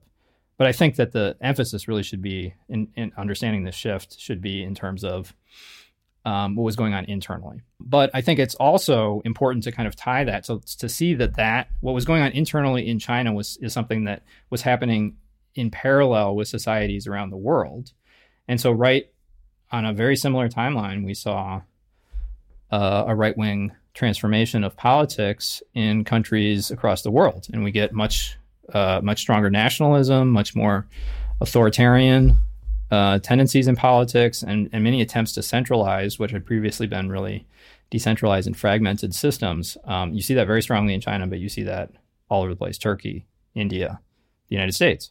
Well, that brings us to Xi, and obviously, the I think it, it's fair to say the most powerful Chinese leader since Mao. In in U.S. coverage, that's often treated as a biographical question. What made what what what about Xi as a person led to Xi becoming powerful? But that misses this key context within which Xi's rise took place. What were the political and economic conditions in China that facilitated, that pushed, that led to a single figure centralizing so much power? Yeah, and a lot of this kind of crystallizes uh, just before Xi Jinping uh, assumes the the top position in the country around the figure this figure named Bo Xilai, uh, who was a uh, sort of a provincial official and was uh, cultivating for himself a kind of populist persona. So the, the, the you know the, the, the forms of populism that that are anti-elite, that are anti-corruption, that sort of harken back to a lost golden age um, that we've seen around the world. That he was really embodying that and making a play for a spot on the standing committee of the Communist Party, which is the the the, the highest uh, body of authority within the party, and that that really shook the Chinese leadership. That really kind of crystallized these doubts about the legitimacy of the party because he was so popular. And I think that, of course, we we we can't see the internal documents here, but but the my interpretation of this is that, uh, and eventually Bo Xilai was was taken down. He was accused of conspiracy and a murder of a foreign businessman who had weird relations with his wife and it, like a, a, whole kind of it's quite a story. I highly recommend looking into it for anyone who wants like a good kind of thriller. It really it really is sort of a, a from a bad movie plot or something. Um, so he's so he's he's kind of rotting in jail now but um, but i think the the effect that that episode had on the leadership was uh, was really galvanizing and the and Xi Jinping drew the conclusion that we have to do something uh, right now about corruption, about inequality, about these forces that are making this form of populism appealing. So he he tried to sort of take parts of that populism, but domesticate them within uh, a, a more kind of technocratic version of that, if that's possible, a technocratic populism, in order to make sure that these popular passions didn't run out of control. And so one side of that was really dramatically increased repression of all of these previous grassroots energies, debates, critiques, activism. All of this stuff really has been shut down, and the and the political space in China has has just disappeared. It's really, it's really a tragedy. But the other side of that is not it's not just repression. I think often in the United States, it's felt like the Communist Party is just like repression and that's it the other side of it is is actually more important because it appeals quite broadly. There was an enormous anti-corruption campaign. There has been um, a, a, lot of efforts put into bringing the, you know, as, as we talked about a little bit earlier, the, the, the kind of dangerous financial dynamics that were threatening the threatening to bring the kind of big bubbles that the economy was based on, threatening to bring those down. A lot of energy has gone into uh, taking care of those, and uh, Xi Jinping's thinking on this was that if we're going to pull this off, we need to centralize power in this country. And again, like a lot, I think a lot of the impression in the United States is that, you know, from from the first emperor to the new emperor Xi Jinping, China has always been this this like centralized despot, despotism. But that's that's just completely wrong. the The Chinese system was uh, became extremely decentralized and fragmented over the the course of the reform era since the, since the 80s and there are all these kinds of special interests and regional fiefdoms and state owned companies that are very powerful. Um, and a lot of what the anti corruption campaign was about, and a lot of what politics within the party has been about over the last few years, is Xi Jinping trying to reassert central control over them. Not because he's not because he loves despotism. He might, you know, he, he might love despotism, but that's not ultimately the impetus here. The impetus is we need to centralize control so that we can so that we can work out all of these explosive tensions within society. And I think one of one of the sort of side consequences of that is that people are feeling, people in China, even before the pandemic, were feeling like the society was becoming more inclusive in some way. It's still ex- extraordinarily unequal. And a lot of, you know, because labor politics has been shut down, a lot of the problems in the around inequality have are not being addressed. But nonetheless, there was a sense that okay, the party is addressing popular anger, and that is giving legitimacy to Xi Jinping in a way that uh, that was not the case for for his predecessor. Well, and in terms of China's treatment of, of, of Uyghurs in Xinjiang and protesters in Hong Kong or Tibet or, or, or, or labor activists, you write that, quote, we must make the case that a more cooperative, less antagonistic stance towards China may, in fact, open up more space to pressure the Chinese government. As former Obama advisor Ryan Hass and others have argued, the U.S. China relationship has become so adversarial that China sees no benefit in yielding to U.S. demands. Hawkish policies from the U.S., including explicit calls to undermine the Chinese economy, feed the popular appeal of nationalism within China. By the same token, a posture of cooperation and recognition from the U.S. would undermine the power of Chinese nationalism. A progressive approach would allay anxieties within the Chinese leadership about economic growth, which are exacerbating China's authoritarian turn. The Xi administration's various crackdowns are all motivated in part by a fear of popular unrest as growth slows and by a desire to mobilize the entire population to compete effectively in the zero sum struggle for global growth. Working with China to shape a new kind of mutually beneficial global growth would weaken the case for these abusive practices.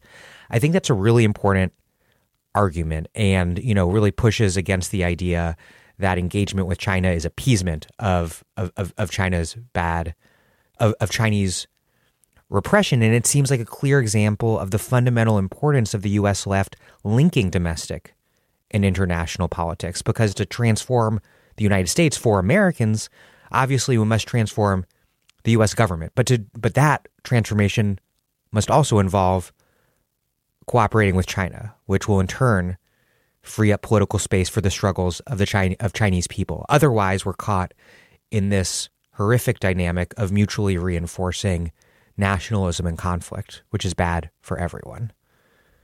Right, and I, the, the, the argument works the other way too. Like as long as uh, as long as hostility makes China more hostile to the United States, that's going to give more space to nationalists in the United States, which is going to consistently uh, erode the the popular support, which which now is quite strong for for progressive priorities. It's going to make militarism worse. It's going to make racism worse. It's going to make nationalism worse, and it's going to deprioritize the the things that progressives hold dear uh, in favor of this sort of uh, international competition. So, like again, I I think we always have to be linking our domestic concerns with the shape of the global system, the dynamics that are that are prevalent there.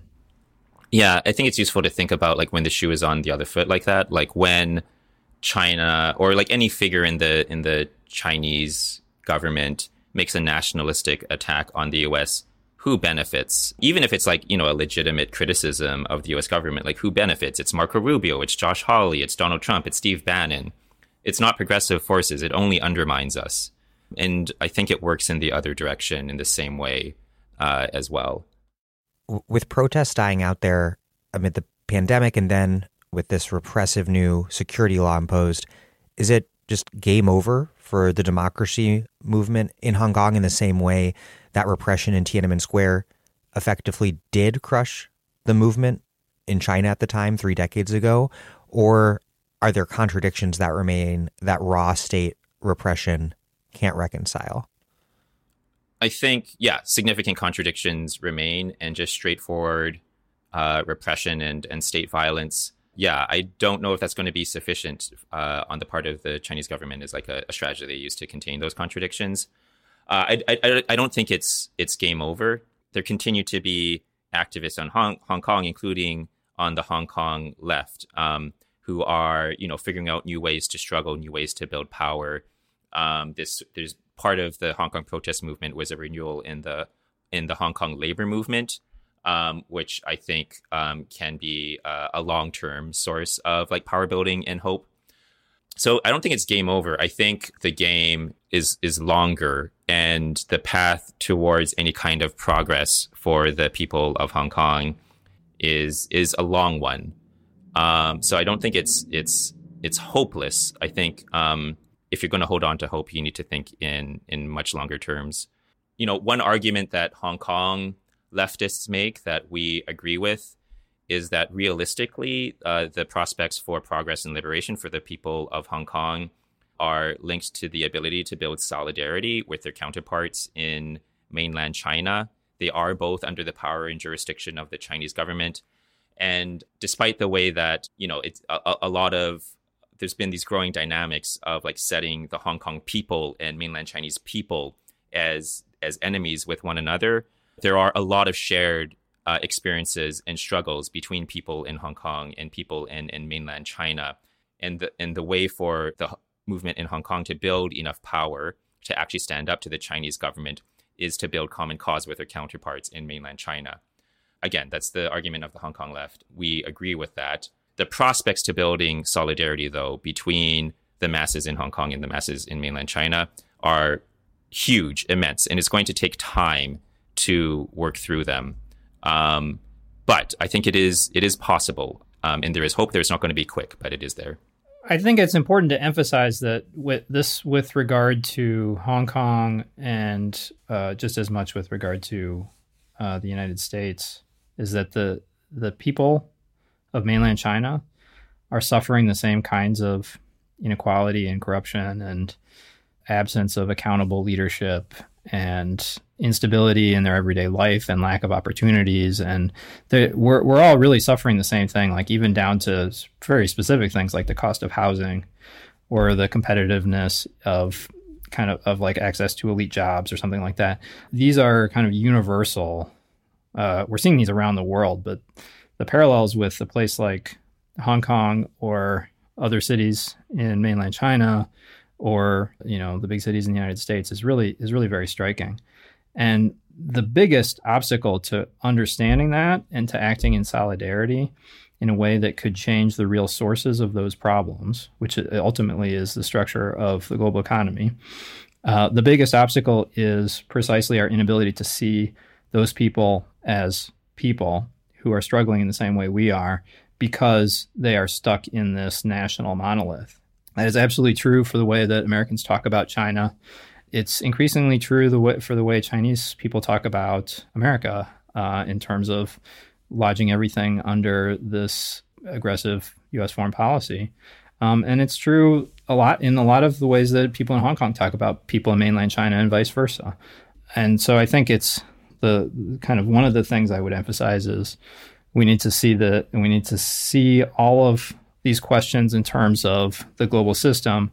The other and that's sort of the you know the high level point, and and then the the more immediate, more relevant to uh, organizing around these questions is we need to humanize each other and understand our struggles, uh, and not get caught up in nationalist stereotypes or or nationalist antagonisms because those are splitting people who ought to be in solidarity. Yeah, I think like another uh, potential source of hope to mention is um, organizing around these issues in the diaspora. So, um, folks that we work with in the Hong Kong diaspora who are on the left, they talk about how in many ways it is easier to build solidarity like between Hong Kong, US, mainland China in the diaspora in the US than it is in Hong Kong itself at this point because of just how hostile the political terrain is there. And, you know, in, in history, um, like diaspora leftists migrating from one place or to the, uh, to the other have played a significant role in subsequent social movements so, um, you know, part of the work we do is is with diasporas, uh, including international students. And if we can start to build, uh, use use the space that exists, uh, you know, here in the U.S. to build uh, to build this kind of transnational solidarity, like that can be the seeds of of something new in the future. And you know, realistically, maybe it takes a generation or or more than that. I'm happy to think in in terms of those that kind of time frame and uh, I think there's real potential there. Jake Werner and Toby Chow, thank you very much. Thanks, sounds great. Thank you.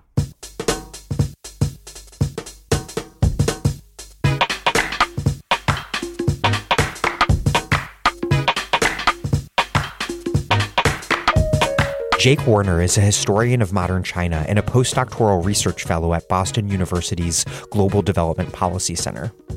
He is currently researching the emergence of great power conflict between the US and China following the 2008 financial crisis and how new strategies for global development could resolve those tensions. Toby Chow is the director of Justice is Global, a special project of people's action to build a more just and sustainable global economy and defeat right wing nationalism. His recent work focuses on the US China relationship and the growth of sinophobia during the COVID 19 crisis. Thank you for listening to The Dig from Jacobin Magazine. As Marx once said, after noting that the English people at home, who look no further than the grocers where they buy their tea, are prepared to swallow all the misrepresentations which the ministry and the press choose to thrust down the public throat. While other podcasts have only interpreted the world in various ways, our point is to change it. We are posting new episodes every week. The Dig was produced by Alex Lewis, music by Jeffrey Brodsky. Our communications coordinators are Julia Rock and Zachary Nin. Our senior advisor is Thea Riofrancos. Check out our vast archives at thedigradio.com. Follow us on Twitter at The Dig Radio. Same on Facebook. Please find us wherever you get podcasts and subscribe. If it is on iTunes or wherever, please leave us a nice review. Those reviews, if they're positive, help introduce us to new people. But what really does that is you telling your friends about the show. Please make propaganda for us and do find us at patreon.com and make a monthly contribution to keep this thing up and running strong. Even a few bucks a month is huge.